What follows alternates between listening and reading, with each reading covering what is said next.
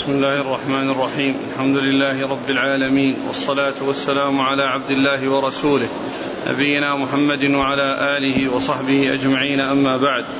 فيقول الحافظ ابن حجر العسقلاني رحمه الله تعالى يقول في كتابه بلوغ المرام من أدلة الأحكام باب صلاة العيدين.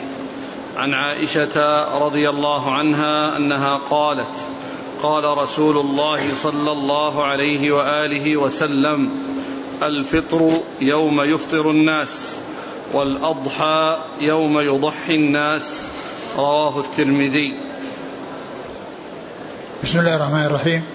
الحمد لله رب العالمين وصلى الله وسلم وبارك على عبده ورسوله نبينا محمد وعلى آله وأصحابه أجمعين. أما بعد يعني هذا هذه الأحاديث تتعلق بالعيدين. والمسلمون ليس لهم إلا عيدان. عيد الفطر وعيد الأضحى. وكل منهما شكر لله عز وجل على نعمة. فإن عيد الفطر شكر الله عز وجل على نعمة إتمام الصيام وإكماله والفراغ منه. ولهذا قيل له عيد الفطر. أي الفطر من رمضان حيث وفق الله عز وجل المسلمين لإتمامه وإكماله حتى وصلوا إلى آخره وأفطروا في آخر يوم منه وأفطروا في آخر يوم منه. ولهذا قيل له عيد الفطر لأن الفطر من رمضان عيد الفطر من رمضان. فهو شكر الله عز وجل على نعمة إكمال الصيام وإتمامه. وقد جاء في الحديث عن النبي عليه الصلاة والسلام أنه قال لكل صائم فرحتان فرحة عند فطره وفرحة عند لقاء ربه. فرحة عند فطره يعني فطره لشهر رمضان وإفطاره منه بعد إكماله وإتمامه. وكل يوم يمضي من رمضان يأتي عند الإفطار يفرح المسلم لأنه وفق لإتمام صيام ذلك اليوم. وفق لإتمام صيام ذلك اليوم فيفرح بهذه النعمة وبهذه المنة من الله عز وجل. وإذا وصل إلى آخر الشهر يفرح فرحة كبرى وهي أنه صام الشهر كله وأتمه وأفطر منه. وفرحة عند لقاء ربه حيث يجازيه على هذا الصيام. وعلى هذه على هذه العبادة. وعيد الأضحى شكر الله عز وجل على نعمة إتمام الحج أو نعمة آه، آه، مضي أعظم الحج وهو الوقوف بعرفة. وكذلك حصول الأضاحي وتقرب إلى الله عز وجل في آه، نحر الهدي نحر الإبل والبقر والغنم. شكرا لله عز وجل. ففيه بالنسبة للحجاج هدي وبالنسبة لغير الحجاج أضاحي فهي نعمة عظيمة أنعم الله تعالى بها على العباد فشرع لهم هذا العيد الذي هو عيد عيد الأضحى وهو منسوب إلى الأضاحي التي يتقرب بها إلى الله عز وجل وعيد الفطر منسوب إلى إكمال شهر شهر الصيام وإتمامه وهي نعمة عظيمة. أنعم الله تعالى بها على المسلمين. ثم إن هذه أن أن أن, هذين العيدين اختلف في حكمهما. فمنهم من قال انهما إنهما فرض على الأعيان. فرض على الأعيان. ومنهم من قال إنها فرض كفاية إذا قام به من يكفي سقط الإثم عن الباقين. ومنهم من قال إنها مستحبة وأقرب الاقوال في ذلك أنها فرض وأنها واجبة على الأعيان كما أن الجمعة واجبة على الأعيان فالذين الذين هم الرجال فكذلك أيضا العيدان فرض على الأعيان. ورغبت النساء في الحضور حضور هذه الصلاة لشهود الخير والبركة والدعاء حتى الحيض يعني رخص لهن أو رغبن, رغبن ورغب غيرهن بالذهاب إلى حضور إلى إلى حضور صلاة العيد إلى حضور صلاة العيد. و والأقرب أنها واجبة وأنها على الأعيان وليست على الكفاية. وأوضح دليل على هذا أنها أنه إذا وافق عيد يوم جمعة فمن حضر العيد فإنه يمكنه التخلف عن الجمعة ويستغني بها عن حضور الجمعة ولكنه لابد أن يصلي ظهرا أو يصلي جمعة مع من, مع من يجمع. لكن من آه، حضر آه، أول النهار للعيد السنوي فإنه يمكنه التأخر عن حضور العيد الأسبوعي. فكون أحد العيدين يعني يكتفى به ويستغني به الإنسان عن الذهاب إلى الجمعة يدلنا على أنه عين فرض عين. كما أن الجمعة فرض عين فكذلك العيدان فرض فرض عين. ثم ذكر هذا الحديث الذي فيه أن أن أن أن الصيام يعني يوم يصوم الناس وأن الإضحى يوم يضحي الناس. يعني أن هذا يحصل للجماعة ويحصل الناس يصومون. إذا رأوا الهلال فإنهم يصومون. وإذا وإذا يعني آه، آه، آه، فيما يتعلق بالنسبة إلى رمضان وإذا رأوا الهلال يعني فيما يتعلق بالحجة فإنهم يحجون ويضحون بناء على هذا الذي رأوه وهذا الذي الذي حصل. ف ولهذا قال اختلف العلماء في من رأى هلال رمضان وردت شهادته فمنهم من قال إنه يصوم وحده ومنهم من قال إنه لا يصوم ويستدل بهذا الحديث وأمثاله من الأحاديث التي فيها أن الحج أن أن أن الصيام يوم يصوم الناس والحج يوم يحج الناس والإضحى يوم يضحي الناس. ولهذا يعني لو أن أنه خطأ حصل خطأ في الحج وأنه الناس وقفوا في غير يوم عرفة فإن حجهم صحيح فإن الحج يكون صحيحا ولا يكون باطلا لقوله الحج الأضحى يوم يضحى الناس والفطر والصيام يوم يصوم الناس والحج يوم حج الناس هذا يعني من أوضح الأدلة التي يستدل بها على أنه من فروض الأعيان وليس من فروض الكفايات. وعن أبي عمير بن أنس عن عمومة له من الصحابة أن ركبا جاءوا فشهدوا أنهم رأوا الهلال بالأمس فأمرهم النبي صلى الله عليه وسلم أن يفطروا وإذا أصبحوا أن يغدوا إلى مصلاهم. رواه أحمد وأبو داود وهذا لفظه وإسناده صحيح. ثم ذكر هذا الحديث الذي فيه أنه إذا جاء الخبر في النهار فإن كان قبل الزوال فإنهم يفطرون ويصلون صلاة العيد إذا كان قبل الزوال لأن صلاة العيد وقتها من ارتفاع الشمس إلى الزوال. ولكنه إذا جاء الخبر ولم يأتي إلا بعد الزوال فإن الناس يفطرون ويخرجون من الغد في وقت العيد ويصلون صلاة العيد ويصلون صلاة العيد. هذا فيه بيان أن العيد إن حصلت أن علم به قبل الزوال فإنها تصلى صلاة العيد ويفطر الناس وإن لم يعلموا إلا بعد الزوال فإنهم يخرجون من الغد يخرجون من الغد ويصلون يعني صلاة العيد. فهذا يعني واضح الدلالة على أنه إذا كان يعني حصل يعني في المساء وفي آخر النهار أنهم يفطرون ولا ولا يصومون ما دام أنه ثبت أنه يوم عيد فإن يوم العيد حرام صومه وإذا جاء من الغد فإنهم يخرجون لمصلاهم ويصلون صلاة العيد بهذا ثبتت السنة عن رسول الله صلى الله عليه وسلم في في في هذا الحديث. نعم. وعن أنس رضي الله عنه أنه قال: كان رسول الله صلى الله عليه وآله وسلم لا يغدو يوم الفطر حتى يأكل تمرات أخرجه البخاري وفي رواية معلقة ووصلها أحمد ويأكلهن أفرادا. نعم العباده.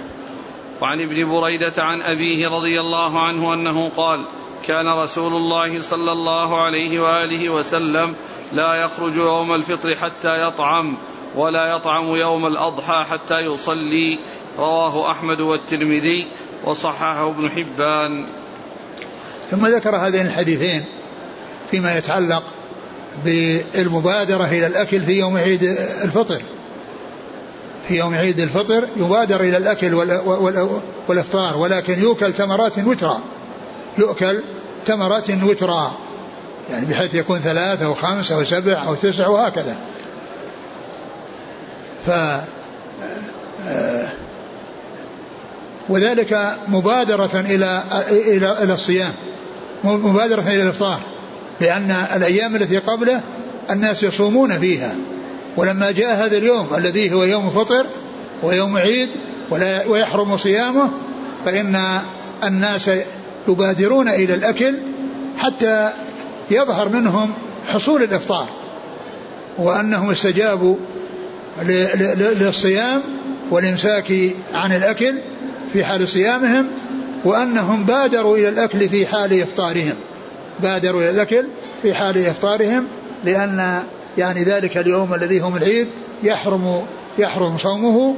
فلما آه، يحرم صوم ذلك اليوم الذي هو العيد فيبادر الإنسان إلى الأكل حتى يظهر الإفطار وأنه غير صائم. فكان عليه الصلاة والسلام يأكل قبل خروجه إلى العيد عيد الفطر تمرات وترا. وأما بالنسبة للأضحى فإنه لا يطعم حتى يأكل من أضحيته. يعني أنه يؤخر الأكل حتى يعني يكون الذي يأكله في ذلك اليوم من هذه من هذا النسك الذي هو الأضحية أو الأضاحي التي يضحي بها يضحي بها الناس. فإذا آه، يعجل الأكل والإفطار في يوم العيد الفطر ويؤخر الأكل إلى حين الفراغ من الصلاة وذبح الأضاحي والأكل منها. وعن أم عطية رضي الله عنها أنها قالت أمرنا أن نخرج العواتق والحيض في العيدين. يشهدن الخير ودعوة المسلمين. ويعتزل الحيض المصلى. متفق عليه. ثم ذكر حديث أم عطية رضي الله عنها وهي أنهن امرنا أن يعني يخرجن الحيض العواتق وذوات الخدور وأن يعني يحضرن يحضرن دعوة المسلمين دعوة المسلمين ويحضرن الخير والبركة. والحيض إذا خرجن يعتزلن المصلى. لا يكن في مكان الصلاة وإنما يكن مبتعدات ومتنحيات عن المكان الذي يصلى فيه.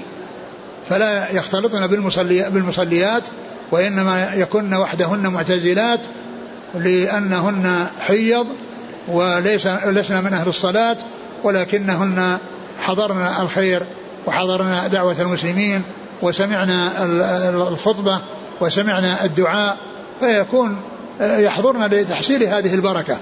وهذا يدلنا على أهمية صلاة العيدين وأنه يعني يستحب ويتأكد في حق النساء أن يحضرن فيها وإن كانت لا تجب عليهن وإن كانت لا تجب عليهن لأن الجمعة والجماعة لا تجب عليهن فلا تجب عليهن صلاة العيد ولكن يتأكد في حقهن أن يخرجن ليشهدن الخير وليظفرن بشيء من البركة ومن الدعاء الذي يحصل من المسلمين في في في, في, في مصلاهم. نعم. وعن ابن عمر رضي الله عنهما قال: كان النبي صلى الله عليه وآله وسلم وابو بكر وعمر رضي الله عنهما يصلون العيدين قبل الخطبة متفق عليه. ثم ذكر هذا الحديث عن أن رسول صلى الله عليه وسلم وأبا بكر وعمر كانوا يصلون العيدين قبل الخطبة لأن الصلاة مقدمة على الخطبة على العكس من الجمعة. على العكس من الجمعة. الجمعة تقدم الخطبة على الصلاة والعيدان تقدم الصلاة على الخطبة. تقدم الصلاة على الخطبة. وهذا هدي رسول الله صلى الله عليه وسلم. وهذا هدي رسول الله عليه الصلاة والسلام. وهذا الحكم بقي ولم ينسخ بدليل أن أن الخليفتين الراشدين كان يعني يصليان الصلاة قبل قبل الخطبة. فذكر الخليفتين الراشدين ليس معنى ذلك أنهم يعني يأتون بسنة وأنهم يفعلون سنة وإنما يتبعون الرسول صلى الله عليه وسلم فيما شرعه. ولكن حصول الصلاة منهم وتقديم الصلاة على الخطبة يعني يدل على أن هذا حكم غير منسوخ. أن هذا حكم غير منسوخ وأنه باقي لأن الخلفاء الراشدين فعلوه بعد رسول الله صلى الله عليه وسلم. وبقي الأمر على ذلك حتى كان زمن بني أمية وفي عهد مروان بن الحكم فإنه لما ذهب هو أبو سعيد إلى المسجد وكان يعني آه، أبو آه، أراد أن يعني يذهب يعني يصعد المنبر الذي وضع هناك فجذبه أبو سعيد يعني يريد منه أنه يعني قد خشي يخشى أنه قد نسي. وإذا هو متعمد وبين أن السبب أن الناس كانوا يعني لا يحضرون الخطبة فقدم لا يحضرون الخطبة بعد الصلاة فقدمها قبل الصلاة حتى يحضرها الناس وفي ذلك مخالفة للسنة. وأبو سعيد رضي الله عنه بقي ولم يخرج. وإن كان هذا خلاف السنة وهذا يدل يعني يستدل به على أنه ليس من شرط أنها أن تقدم أن تقدم الصلاة أو أن أن أن أن أن تقدم الصلاة شرط وأنها لا يعني أنه لا يصح أن يؤتى بالخطبة قبلها فكون أبي كون أبي سعيد رضي الله عنه يعني بقي وحضر ولم يعني وأنكر المنكر دل على على على أن على أن أن هذا العمل تحصل به الصلاة. ولا يقال إن إن الصلاة انها باطلة وغير صحيحة لأنها قدمت عليها الخطبة. نعم. وعن ابن عباس رضي الله عنهما أن النبي صلى الله عليه وآله وسلم صلى يوم العيد ركعتين لم يصل قبلها ولا بعدها أخرجه السبعة. ثم ذكر هذا الحديث الذي فيه أن الرسول صلى الله عليه وسلم. لم يصلي قبل صلى العيد ركعتين لم يصلي قبلها ولا بعدها. لم يصلي قبلها ولا بعدها أنه ما, ما لها نافلة. ما ليس لها نافلة تسبقها ولا نافلة تعقبها وإنما هي ركعتان دون أن يتنفل أن يتنفل فيهما. وقد قيل إن الرسول صلى الله عليه وسلم يعني لم يحصل منه ذلك يعني في, في المصلى لأنه جاء وبدأ بالخطبة. أنه بدأ بدأ بالصلاة. أنه بدأ بالصلاة. فلم يكن هناك جلوس حتى يحتاج. ولهذا بعض أهل العلم قال إنه يجوز أن الإنسان يصلي يعني قبل الصلاة أو بعدها لأنه ما جاء شيء يمنع من ذلك. وفعل الرسول صلى الله عليه وسلم لأنه جاء يعني مبادرا إلى المكان المصلى وبدأ بالصلاة عليه عليه الصلاة والسلام. ولهذا يعني آه هذا الفعل الذي فعله الرسول قالوا إنه ليس دليلا على أنها لا تجوز الصلاة قبلها ولا بعدها وإنما لأن الرسول صلى الله عليه وسلم جاء واتى بالصلاة وبدأ بالخطبة يعني بعد ذلك فمنهم من قال إنها لا تصلى ولكنها إذا صارت إذا صليت في مسجد والإنسان جاء وقد ارتفعت الشمس ودخل فإنه لا يجلس حتى يصلي ركعتين. لقوله صلى الله عليه وسلم إذا دخل أحد المسجد فلا يجلس حتى يصلي ركعتين. وأما إذا كانت في العراء فقد اختلف العلماء في ذلك. منهم من قال يصلي ومنهم من قال إنه لا يصلي. وعنه رضي الله عنه أن النبي صلى الله عليه وسلم صلى العيد بلا أذان ولا إقامة. أخرجه أبو داود وأصله في البخاري. ثم ذكر هذا الحديث المتعلق بصلاة العيد أنه ليس لها أذان ولا إقامة وأن الرسول صلى الله عليه وسلم صلى العيد بلا أذان ولا إقامة فلا يحتاج فيها إلى الأذان والإقامة لأن الناس يعني يعلمون يعني أن أن اليوم عيد وأنهم جاءوا لصلاة العيد فلم يحصل فلم يأتي شيء يدل على أنه يؤذن لها. لكن كونها يأتون إليها يأتون إليها لأنهم علموا بأن الشهر انتهى فيما يتعلق بالفطر وأن اليوم يوم عيد فجاءوا لصلاة العيد فلا يحتاج إلى أن يؤذن لهم. والوقت يبدأ بعد بعد طلوع الشمس وارتفاعها. وكذلك بالنسبة للفطر لعيد الأضحى. يعني قد عرفوا دخول الشهر وعرفوا أن اليوم عيد وحصل الوقوف بعرفة قبل ذلك ف يعني يأتون إليها ويصلونها بدون أن يؤذن لها وبدون أن يقام لها لأنه ما ثبت عن رسول الله عليه الصلاة والسلام أنه حصل منه شيء من ذلك وأنه يعني يؤذن لها أو يقام لها فهي صلاة ليس لها أذان ولا إقامة كما ثبتت بذلك السنة عن رسول الله صلى الله عليه وسلم نعم. وعن أبي سعيد رضي الله عنه أنه قال كان رسول الله صلى الله عليه وآله وسلم لا يصلي قبل العيد شيئا فإذا رجع إلى منزله صلى ركعتين رواه ابن ماجه بإسناد حسن. ثم ذكر هذا الحديث فيما يتعلق بالصلاة قبلها وبعدها وأنه كان يأتي ويبدأ بالصلاة. ليس هناك صلاة قبلها ولكن بعدها إذا ذهب إلى بيته صلى ركعتين. ذهب إلى بيته صلى ركعتين. فهذا يدلنا على أن أن الإنسان إذا حضرها وذهب إلى بيته فله أن يصلي ركعتين. وعنه رضي الله عنه أنه قال كان النبي صلى الله عليه وآله وسلم يخرج يوم الفطر والأضحى إلى المصلى وأول شيء يبدأ به الصلاة ثم ينصرف فيقوم مقابل الناس والناس على صفوفهم فيعظهم ويأمرهم. متفق عليه. ثم ذكر هذا الحديث الذي فيه أن النبي صلى الله عليه وسلم كان يخرج يوم الفطر والأضحى إلى المصلى وأول شيء يبدأ به الصلاة. كان يخرج إلى المصلى وأول شيء يبدأ به الصلاة. يعني لا يبدأ بالخطبة وإنما يبدأ بالصلاة. فإذا صلى استقبل الناس وخطبهم والناس على هيئتهم وعلى جلوسهم يعني أنهم استقبلوا القبلة فيخطب بهم عليه الصلاة والسلام. فهو دال على ان أن الصلاة تقدم على الخطبة وأن هذا هدي رسول الله صلى الله عليه وسلم وأنه يشرع أن يخطب آه، بعد الصلاة.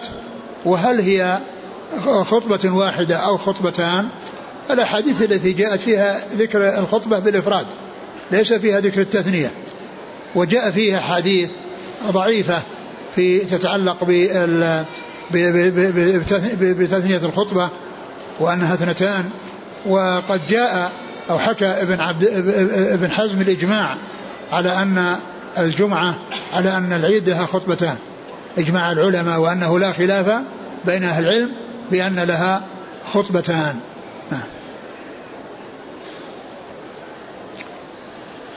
وعن عمرو بن شعيب عن أبيه عن جده رضي الله عنه أنه قال قال نبي الله صلى الله عليه وآله وسلم التكبير في الفطر سبع في الأولى وخمس في الآخرة والقراءة بعدهما كلتيهما. أخرجه أبو داود ونقل الترمذي عن البخاري تصحيحه. ثم ذكر هذا الحديث المتعلق بالتكبيرات لصلاة العيد. وأنها وأنه في الركعة الأولى يكبر سبع تكبيرات منها تكبيرة الإحرام. يعني تكبيرة الإحرام هي الأولى ثم يؤتى بست بعدها. والتكبيرة وفي الثانية يعني يكبر يكبر آه، خمس تكبيرات بدون تكبيرة بدون تكبيرة الانتقال. يعني ست تكبيرات بتكبيرة الانتقال.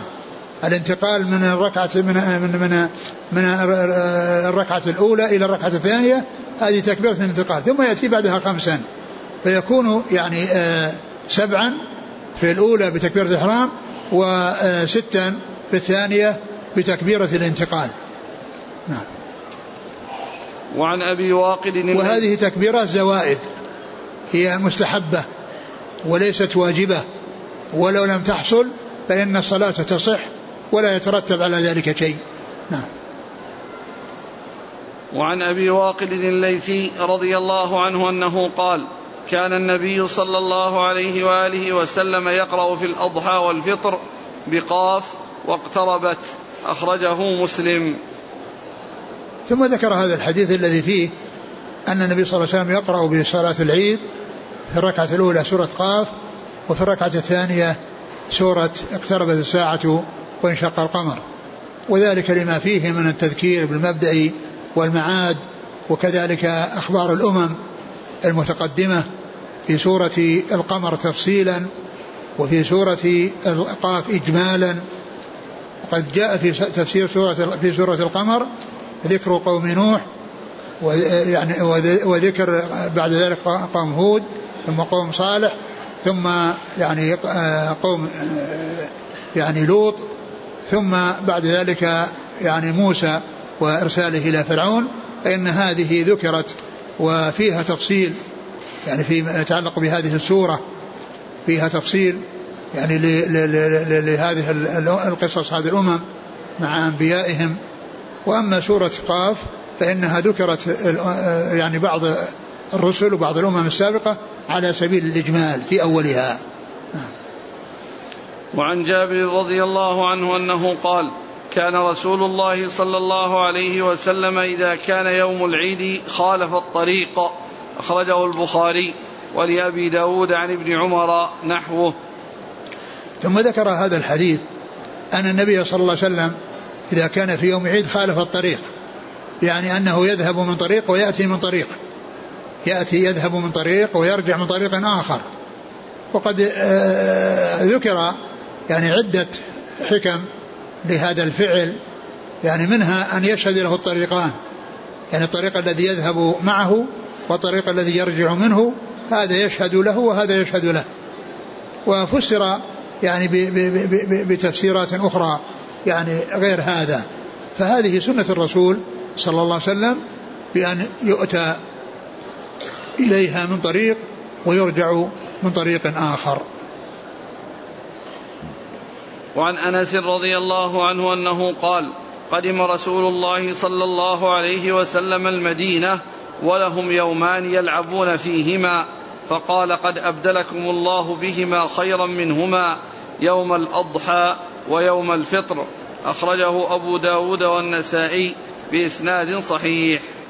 ثم ذكر هذا الحديث الذي يعني يتعلق بفرض العيدين. وأنهم كانوا قبل ذلك يعني في المدينة يعني في الجاهلية قبل بعثة الرسول صلى الله عليه وسلم لهم لهم عيدان يعني يلعبون بهما يلعبون فيهما. فقال عليه الصلاة والسلام إن الله أبدلكم بهما عيدي, عيدي الأضحى والفطر وأن الخير في ذلك وأن هذا الذي كان في الجاهلية عوضوا عنه بهذا الذي جاء في الإسلام. وهو عيد الفطر شكرا لله عز وجل على نعمة الصيام وعيد الأضحى شكرا لله عز وجل على التقرب إلى الله عز وجل بالأضاحي وعلى حصول الحج وحصول الركن الأعظم فيه الذي هو الوقوف آه، بعرفة. ومعلوم أن اللعب واللهو لا يكون من الرجال الكبار وإنما يكون من الصغار. يكون من الصغار هم الذين يعني آه، هم أهل اللهو وأهل اللعب. وأما الرجال الكبار فهم أهل الجد وأهل الحزم ويعني وأن آه، يعني آه، يكون اهتمامهم بتذكر هذه النعمة والفرح بإكمال الصيام والفرح بحصول هذا اليوم الذي شرعت فيه الصلاة صلاة العيد. وبالنسبة للأضحى شرع فيه أيضا شيء آخر شكرا لله عز وجل وهو زكاة الفطر. فإن هذه شكرا لله عز وجل على إتمام الصيام. زكاة الفطر مع عيد الفطر كلها شكرا لله عز وجل على إكمال إكمال الصيام. نعم. وعن علي رضي الله عنه أنه قال من السنة أن يخرج إلى العيد ماشيا رواه الترمذي وحسنه. ثم ذكر هذا الحديث الذي فيه عن علي أن الرسول صلى الله عليه وسلم كان يخرج إلى, إلى, إلى, إلى العيد إلى من السنة أن يخرج إلى العيد ماشيا. قال من السنة أن يخرج إلى العيد ماشيا. كلمة من السنة إذا قالها الصحابي فإنه يراد بها سنة الرسول صلى الله عليه وسلم وأن هذا ثابت عن رسول الله وأن, وأن هذا منسوب إلى رسول الله وأنه سنته عليه الصلاة والسلام. وذكر المشي لما فيه من من من, من كثرة الخطى وما يرجى فيه من الأجر العظيم والثواب وأن كل خطوة تخطو يخطوها الإنسان يعني يرفع بها له بها درجة ويحط عنه خطيئة. وهذا مثل ما حصل في الجمعة فإن الإنسان إذا مشى إلى الجمعة مشى ولم يركب ويعني تقدم وصلى ما كتب له وتقدم وصلى ما كتب له فإن أنه ذكر المشي. ولكنه ليس بلازم المشي. الإنسان إذا كان بعيد يمكن أن يأتي راكبا. يأتي راكبا ولكنه إذا تمكن من المشي ولم يلحق به ضرر فلا شك أن هذا أولى وأفضل سواء بالنسبة للجمعة وبالنسبة للعيد. وكذلك بالنسبة لصلاة الجماعة حيث أمكن ذلك لا شك أنه هو الأولى.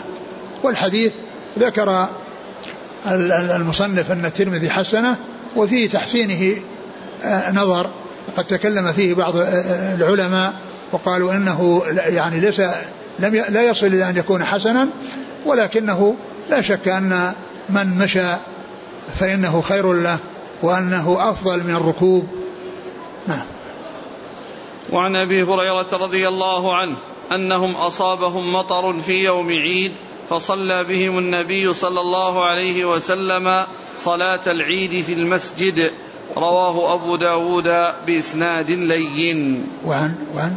أبي هريرة رضي الله عنه أنهم أصابهم مطر في يوم عيد فصلى بهم النبي صلى الله عليه وسلم صلاة العيد في المسجد.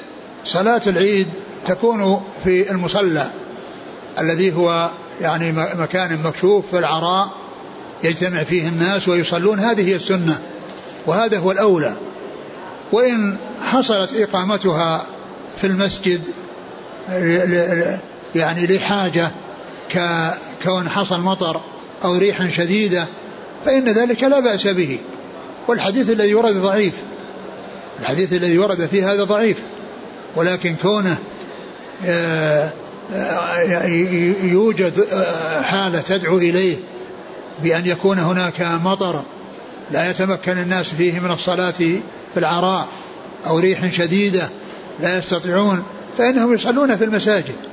فإنهم يصلون في المساجد ولا يتركون الصلاة بل يأتون بها في المساجد حيث لا يتمكنون من الإتيان بها في في العراء. ولكنه إذا أمكن في العراء فإن ذلك هو الأفضل. وإذا دعت الحاجة إلى ذلك فإنه لا بأس أن يصلى في المسجد أو في المساجد أو أن يصلى في عدد من المساجد إذا احتاج الأمر إلى ذلك. والحديث ضعيف ولكن الصلاة عند الحاجة يعني وحيث تدعو الحاجة إلى ذلك فإنه لا بأس بها لأن فعل الصلاة في المسجد آه، هو المطلوب والترك يعني لا يفكر فيه بأنها تترك من أجل المطر ومن أجل الريح الشديدة وإنما تصلى وإنما تصلى وكذلك إذا إذا كثر الناس وكبر كبر كبر كبرت المدن وصار فيها الناس لا يمكن أن يجتمعوا في مكان وصلوا في المساجد فإن هذا سائر ولكن الأولى أن يكون هناك مصلى ولو ولو كثر الناس وإنما يصلي بعضهم أو يصلي من ما أمكن منهم ويصلي الإمام يعني في المصلى مع وجود المصليات الأخرى عند الحاجة أو وجود المساجد مع حصول المساجد عند الحاجة فإنه لا بأس بذلك. انتهى الباب. نعم. والله تعالى أعلم وصلى الله وسلم وبارك على عبده ورسوله نبينا محمد وعلى آله وأصحابه أجمعين. جزاكم الله خيرا وبارك الله فيكم. ألهمكم الله الصواب ووفقكم للحق. شفاكم الله وعافاكم ونفعنا الله ما سمعنا غفر الله لنا ولكم وللمسلمين أجمعين. غدا درس. نعم في درس. غدا في درس إن شاء الله. يقول أحسن الله إليكم ما حكم صلاة العيد للنساء؟ صلاة العيد للنساء يعني مرغب فيها لهذا الحديث له حديث عطية ولكنها ليست واجبة كما هي واجبة على الرجال. إذا الأمر في حديث أم عطية أمرنا أن نخرج في العيدين. يعني فكأنه محمول على الاستحباب لأن ال ال ال لأن ال ال العيد والجمعة كل كل منهما أعياد وصلاة النساء في بيوتهن خير لهن ولكنه فيما يتعلق بصلاة العيد يعني آه، لا شك أن مجيئهن وحضورهن الصلاة خير من صلاتهن في البيوت لأنهن رغبن رغبن إلى أن يأتينا لصلاة العيد وحضورهن لصلاة العيد يعني آه، يفيد بأن ذلك أمر مؤكد وأن مجيئهن إلى صلاة العيد أفضل من بقائهن وعدم بقائهن بالبيوت وعدم الاتيان إلى إلى صلاة العيد سواء كانت في مصلى أو في مسجد. يقول ما هو الدليل التحديد بالزوال؟ أن الخبر إذا بلغ قبل الزوال يصلون في ذاك اليوم بعد الزوال يصلون من الغد. لأن وقت صلاة العيد محدد يعني من ارتفاع الشمس إلى إلى الزوال. لا, لا تصلى العيد في, في آخر النهار وإنما تصلى في أول النهار في وقت صلاة الضحى. فإذا حصل في, في الوقت صليت قبل الزوال. إذا علموا بالشهر أنها يعني أنه أنه خرج رمضان ولم يأتي الخبر إلا في الضحى فإنهم يفطرون ويصلون. وإن لم يأتي إلا في آخر النهار فإنهم يفطرون ويخرجون من الغد كما جاء في الحديث الذي أورده المصنف. يقول هل يجوز توزيع التمر يوم عيد الفطر في المسجد؟ ما أعلم وجها لذلك. لا أعلم وجها لهذا وإنما آه، الإنسان قبل خروجه قبل خروجه يعني يأكل تمرات. قبل خروجه من بيته يأكل تمرات كما جاءت بذلك السنة عن رسول الله عليه الصلاة والسلام. ما حكم التكبير الجماعي في يوم العيد؟ ما نعلم شيء يدل على يعني آه على على جواز التكبير الجماعي وإنما كل يكبر لنفسه ولا يكبر آه، ولا يؤتى بالتكبير الجماعي لأنه لم يأتي سنة تدل على ذلك. يقول ما نوع هاتين الركعتين اللتين كان يصليهما الرسول صلى الله عليه وسلم إذا رجع إلى منزله. الرسول حصل منه ذلك فلا ندري هل هما يتعلقان بالعيد أو أنهما يعني آه للضحى.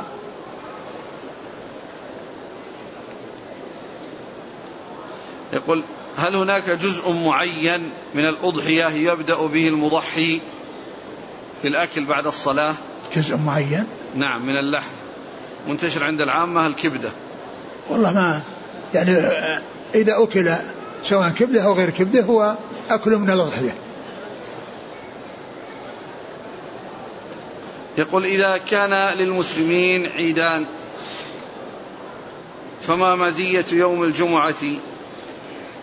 عيدان سنويان والجمعة عيد أسبوعي. يأتي في الأسبوع في كل أسبوع. وأما العيدان لا يأتيان في السنة إلا إلا في في عيد الأضحى وعيد الفطر. يعني السنة لا يأتي بها إلا عيد الأضحى وعيد الفطر. وأما الأسبوع ففيها ففيه عيد الجمعة. ولهذا جاء في الحديث أنها عيد. كما جاء في في, في يعني في بعض الأحاديث وكجمع جمع عن عثمان في صحيح البخاري أنه قال أنه اجتمع لكم وافق عيد يوم الجمعة فقال اجتمع لكم في يومكم هذا عيدان. ما حكم خطبة العيد؟ هل هي شرط مثل خطبة الجمعة؟ ليست بشرط. ما نعلم شيء يدل على أنها شرط لكن لا ولهذا جاء ما يدل على أنه لا يلزم حضورها وأن من صلى فله أن يخرج وإن كان الأولى أن لا يخرج. ولكن يعني هذا يدل على على عدم على عدم على عدم شرطيتها. ولكن يعني شرطية يعني حضورها وسماعها وأما كون الخطيئة كون الإمام يأتي بها يأتي بها. لا يتركها. لا تترك. لكنها ليست كخطبة الجمعة لأن خطبة الجمعة يعني مرغب في حضور فيها فيما يتعلق خطبتها وأن الإنسان يسمع وأنه إذا مس الحصى فقد لغى وأنه لا يقول لصاحبه أنصت وغير ذلك. لأنها يعني شبيهة بالصلاة. لأنها شبيهة بالصلاة يعني من ناحية أنه لا يتكلم فيها ولا يرد السلام على من سلم فيها ويعني وهي تشبه الصلاة في عدم الكلام فيها وعدم الاشتغال فيها لكن ما يتعلق بكونها يعني يؤتى بها يؤتى بها لأنها جاءت بالسنة عن رسول الله وما جاء أنه يصلي بدون خطبة لكنه جاء على أن الخطبة ليست كخطبة الجمعة تلك مرغب فيها ولها أحوالا خاصة وهذه لا يلزم آه، استماعها والبقاء لها. ولهذا مروان بن الحكم لما بدأ بالخطبة قال إنهم لا يحضرون إذا أتينا بالخطبة بعد الصلاة. مخالفة الطريق في العودة من صلاة العيد هل يكون بالسيارة أيضا لا شك بالسيارة أو بالمشي. كل ذلك الإنسان إذا أتى راكبا أو ماشيا يخالف الطريق.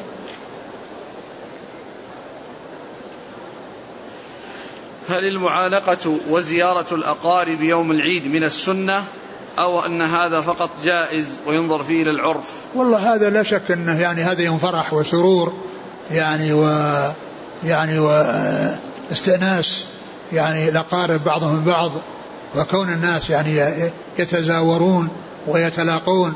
ولهذا يعني جاء عن بعض الصحابة عن الصحابة أنهم كانوا إذا تلاقوا في يوم عيد قالوا تقبل الله منا ومنكم. يعني يقولون تقبل الله منا ومنكم. يدعو بعضهم لبعض. يدعو بعضهم لبعض. فكون الإنسان يعني يعني يحصل منه الزيارة ويحصل التواصل بين الناس وبهذا اليوم الذي فيه الفرح وفيه السرور يعني هذا من الفرح والسرور. يعني كونه يعني صلة الأرحام وزيارات الناس ودعاء بعضهم لبعض هذا من من الفرح والسرور الذي يكون في هذا اليوم أو في هذين اليومين يومي العيدين. من فاتته صلاة العيد فماذا عليه؟ بعض أهل العلم أنه يقول يقضيها على ما هي عليه. وبعضهم يقول إنه يقضيها أربعا وبعضهم يقول إنه لا يقضيها أنها لا تقضى لأنها يعني آه، فرضت في وقت وفرضت جماعة وأنها لم تفرض يعني فرادى ولم يأتي شيء يدل على يعني أنها أن, أن الإنسان يصليها مفردا لا نعلم شيئا يدل على ذلك. فإذا فاتته صلاة العيد فإنه لا يقضيها. وبعض أهل العلم يقول أنه يقضيها على هيئتها يقضيها على هيئتها التي هي كونها ركعتان وفيها تكبير سبع في الأولى وست في الثانية وبعضهم يقول أنها يعني يأتي بها أربعا إذا صلوا وهذا هو أبعدها كونه يأتي بها أربعا. أما كونه لا يصليها يعني فهو واضح بل هو الأقرب إلا أن يأتي شيء يدل عن الصحابة أنهم فعلوا ذلك فإنه يصار إلى القول الأول. يقول في بلدنا لا يتسع مكان للناس إلا أستاذ الكرة ففيه تقام صلاة العيد وهذا المكان يكون فيه احتفال تقيمه الدولة وفيه بعض المنكرات. إذا أقيم ذلك الاحتفال. المنكرات لا يجوز أن تفعل في جميع الأوقات فضلا عن أن تكون في وقت فيه العبادة. المنكرات يحرم الإتيان بها في جميع الأحوال. والمسلمون ليس بلازم أنهم يعني ما يصلون إلا في في في الملاعب فإنما يصلون في المساجد إذا ما كان هناك يعني مصليات خاصة بالعيدين فإنهم يصلون يعني في المساجد. ولو صلوا يعني في في هذه الأماكن الواسعة فإن الصلاة تصح لكن يجب الابتعاد عن الأمور المحرمة.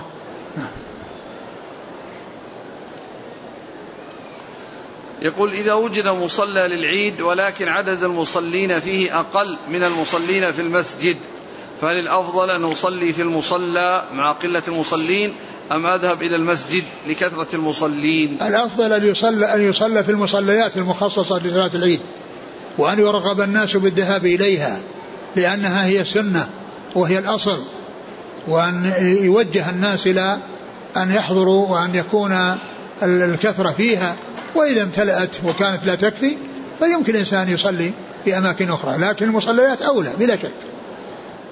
هل ترفع اليدين في تكبيرات الزوائد في صلاة العيدين؟ لا أعلم شيء يدل على هذا. هل ثبت عن معاوية رضي الله عنه أنه يؤذن لصلاة العيدين؟ لا أدري. هذا يسأل عن مسألة الإفطار والرؤية لصيام رمضان. يقول عندنا جماعة يتبعون ما يعلن في بلاد الحرمين في الصوم والإفطار. فما حكم ذلك إذا خالفوا البلد؟ الأصل أن كل بلد يعني يصومون يعني في البلد وأنهم لا يختلفون ويعني وأنهم يتبعون يعني ما يفتي به علماؤهم من الموافقة لبعض البلاد أو عدم الموافقة وألا, وألا يختلفوا. هذا هو الأصل. ما حكم التكبير أثناء خطبة صلاة العيد؟ آه لا بأس بذلك. يعني كونه يكبر يعني في في في الخطبة لأن يعني صلاة العيد والعيد يعني فيه تكبير. لكن ما جاء من أنها تبدأ بتسع تكبيرات بتسع تكبيرات في البداية لا أعلم له أصلا وإنما تبدأ بالحمد والثناء. تبدأ بالحمد والثناء على الله عز وجل. هل تشرع مخالفة الطريق في عبادة أخرى غير صلاة العيد؟ لا أعلم. لا أعلم شيئا. إلا يعني جاء فيه دليل إلا هذا. ما هو العدد التي تقام به صلاة العيد؟ مثل صلاة الجمعة. يعني آه، آه، يعني إمام ومأمومان. العدد الذي تنعقد به صلاة الجمعة تنعقد به صلاة العيد.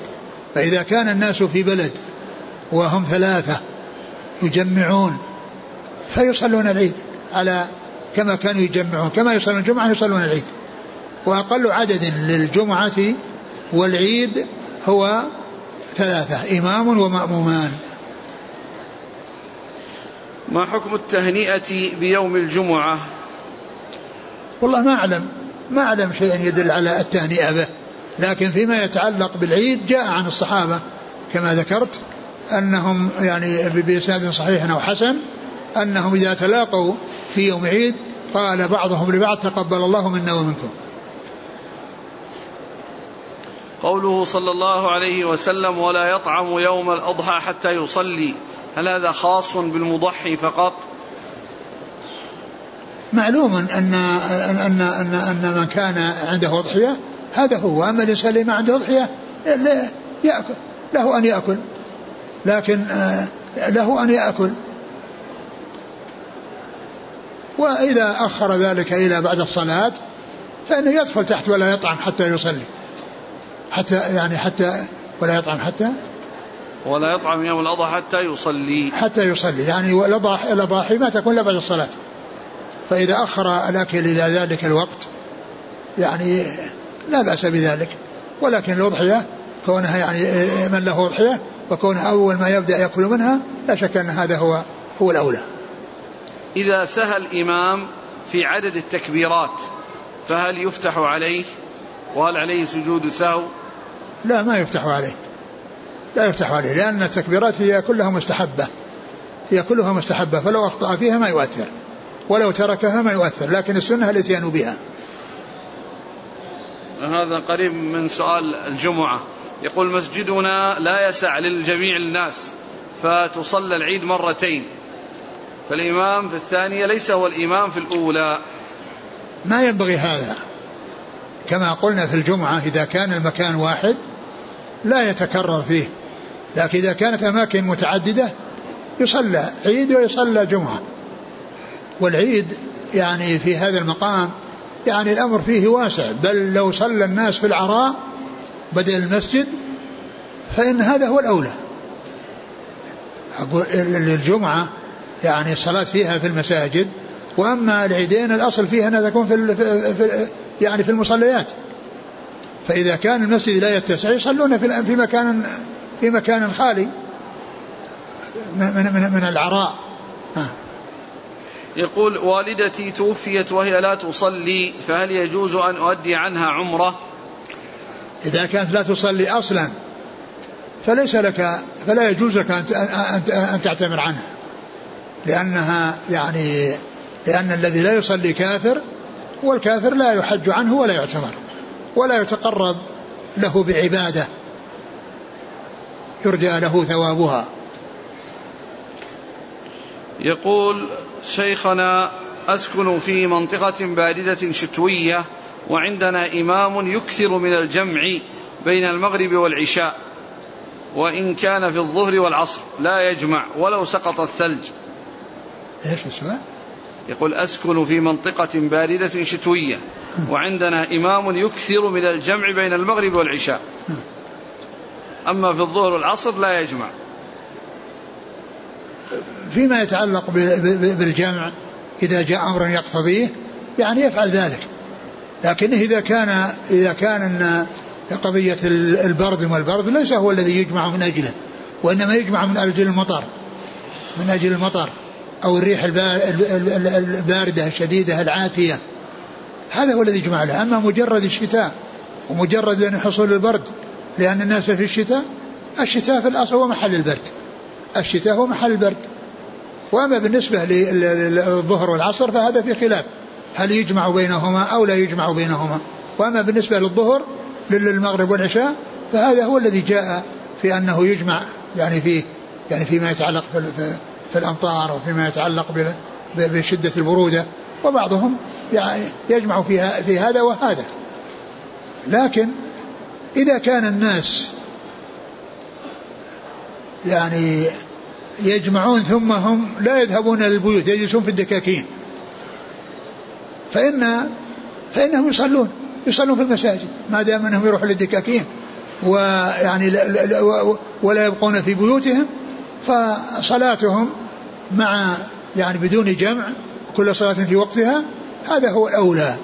لأن الناس ما دام أنهم يعني آه، آه، منشغلين في البيع والشراء والأسواق كاظة في الناس فكونه آه، يعني تصلى الصلاة في وقتها والناس ليسوا بحاجة إلى الجمع لانشغالهم يعني فيما يتعلق في في في بيوت في في في الدكاكين محلات البيع والشراء وإن حصل ذلك فإنه يسوق ولا يقال إنه حرام. لكنه ما دام أن الناس الآن يعني موجودين ومنتشرين في الأسواق في هذا الوقت الذي يجمعون الاولى عدمه. وإن فعل فإنه يصح لأن من الناس من يذهب إلى البيت. يقول إذا جمع الإمام وكان المطر خفيفا فهل يجوز لي أن أخرج من الصلاة وأصلي في مسجد آخر؟ إذا كان المطر خفيف ليس لإنسان أن يجمع لأن المطر يعني لو جمع لكل مطر خفيف معناه أنه أكثر أوقاته يجمع. مثل ذاك الذي يجمع في الشتاء. يعني كل وقته يجمع أو أكثر وقته يجمع. فمثل هذا لا يصلح الإمام. لا يصلح. أما إذا كان يعني هناك مطر غزير أو أنه يعني فيه ظلمة وفيه يعني أشياء يعني يخشى منها وحصل التجميع لا بأس به. أما الأمطار الخفيفة هذه لا ليس لأحد أن يجمع فيها. و وينبغي أن ينبه الإمام على أن لا يفعل يعني هذا الفعل. والإنسان إذا إذا إذا إذا صار رأى أن الأمر لا يتطلب آه، آه، جمع وأراد أن يصلي المغرب وأراد أن يصلي العشاء في في مسجد المساجد لأنه ليس هناك يعني شيء يقتضي أو أمر يقتضي أن الناس يجمعون. له أن يتخلف عن الركعة الصلاة الثانية.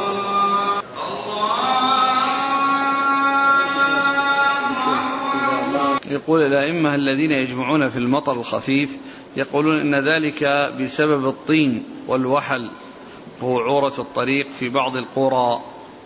نعم إذا كان فيه يعني وحل لا سيما ظلام وأن ذلك يعني لا شك أن هذا فيه مضرة. لكن في الغالب أن المطر الخفيف ما يحصل منه يعني يعني الوحل المطر الخفيف. يعني فإذا وجد يعني شيء فيه دحض وفيه يعني شيء فذلك يسوق. لكن في هذا الزمان أكثر ما فيه الاسفلت الطرق كلها مسفلتة والناس يمشون على اسفلت نعم هذا يسأل عن الغبار الشديد العج الذي لا تمكن معه الرؤية. هل لنا أن نجمع في المغرب والعشاء؟ مثل هذا قد يتوسع فيه لأن الغبار يعني يكون أقول يكون ولكن هناك يعني أحيانا تكون أعاصير والأعاصير قد تكون مستمرة ويعني وقد تكون أنها يعني ليست مستمرة بأن يأتي ويذهب وهو إعصار شديد ولكنه يأتي ويمر عارضا فيذهب. فهذا إذا كان يعني شيء يعني مستمر وشديد والناس يعني آه، آه، يعني يكادون يسقطون. من آه، من شدة الإعصار ومن شدة الأعاصير فمثل هذا يمكن يمكن أن يحصل الجمع من أجله. نعم. يقول هل يصح أن يقوم الإمام بالخطبة سواء في العيد أو الجمعة ويكون الذي يتولى الصلاة إمام آخر؟ نعم يجوز. يجوز ذلك. يجوز أن يكون ال... الذي يصلي غير الإمام الذي يخطب. هل يجوز لمن لم يتم عمرته أن يحلق أو يقصر شعر غيره؟ نعم إذا كان الذي آه، يقص شعره أتم عمرته فلغيره ممن هو محرم أن يقص شعره أو يحلق شعره لأن لأنه لم يرتكب محظورا وإنما فعل أمرا واجبا وحتى نفس الإنسان الذي انتهى من العمرة له أن يقصر لنفسه. له أن يقصر نفسه وله يقصر عن غيره له غيره. لأن هذا ليس من قبيل ارتكاب المحظورات وإنما هذا من فعل الواجبات. لأن الحلق والتقصير أو التقصير واجب في حق من أنهى عمرته. فيجوز أن يتولى ذلك بنفسه بأن يقصر لنفسه أو يحلق نفسه ويجوز أن يتولاه محرم آخر. يعني باق على إحرامه. لأن هذا الفعل كما قلت ليس ارتكاب محظور وإنما هو فعل واجب.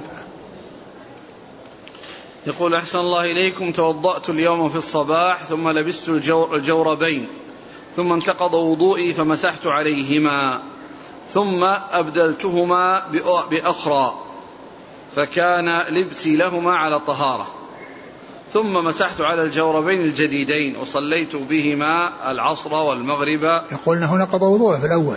نعم. نقض الوضوء يعني معناه ما بقي على الطهارة.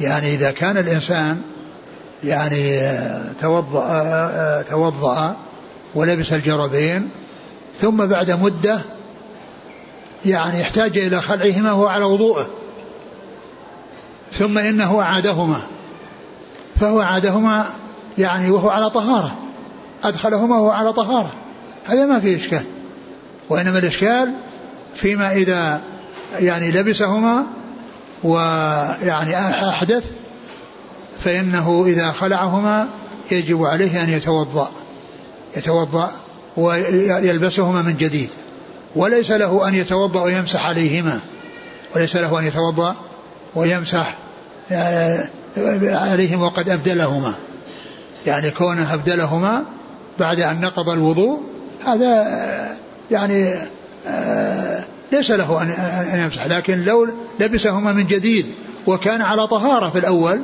كأنه هذا كان هذا حصل في أول الأمر. هذا لا إشكال فيه. يعني يعني يعني يلبس ويمسح عليهما لأنه لبسهما على طهارة. أما إذا لبسهما على غير طهارة فلا يمسح عليهما.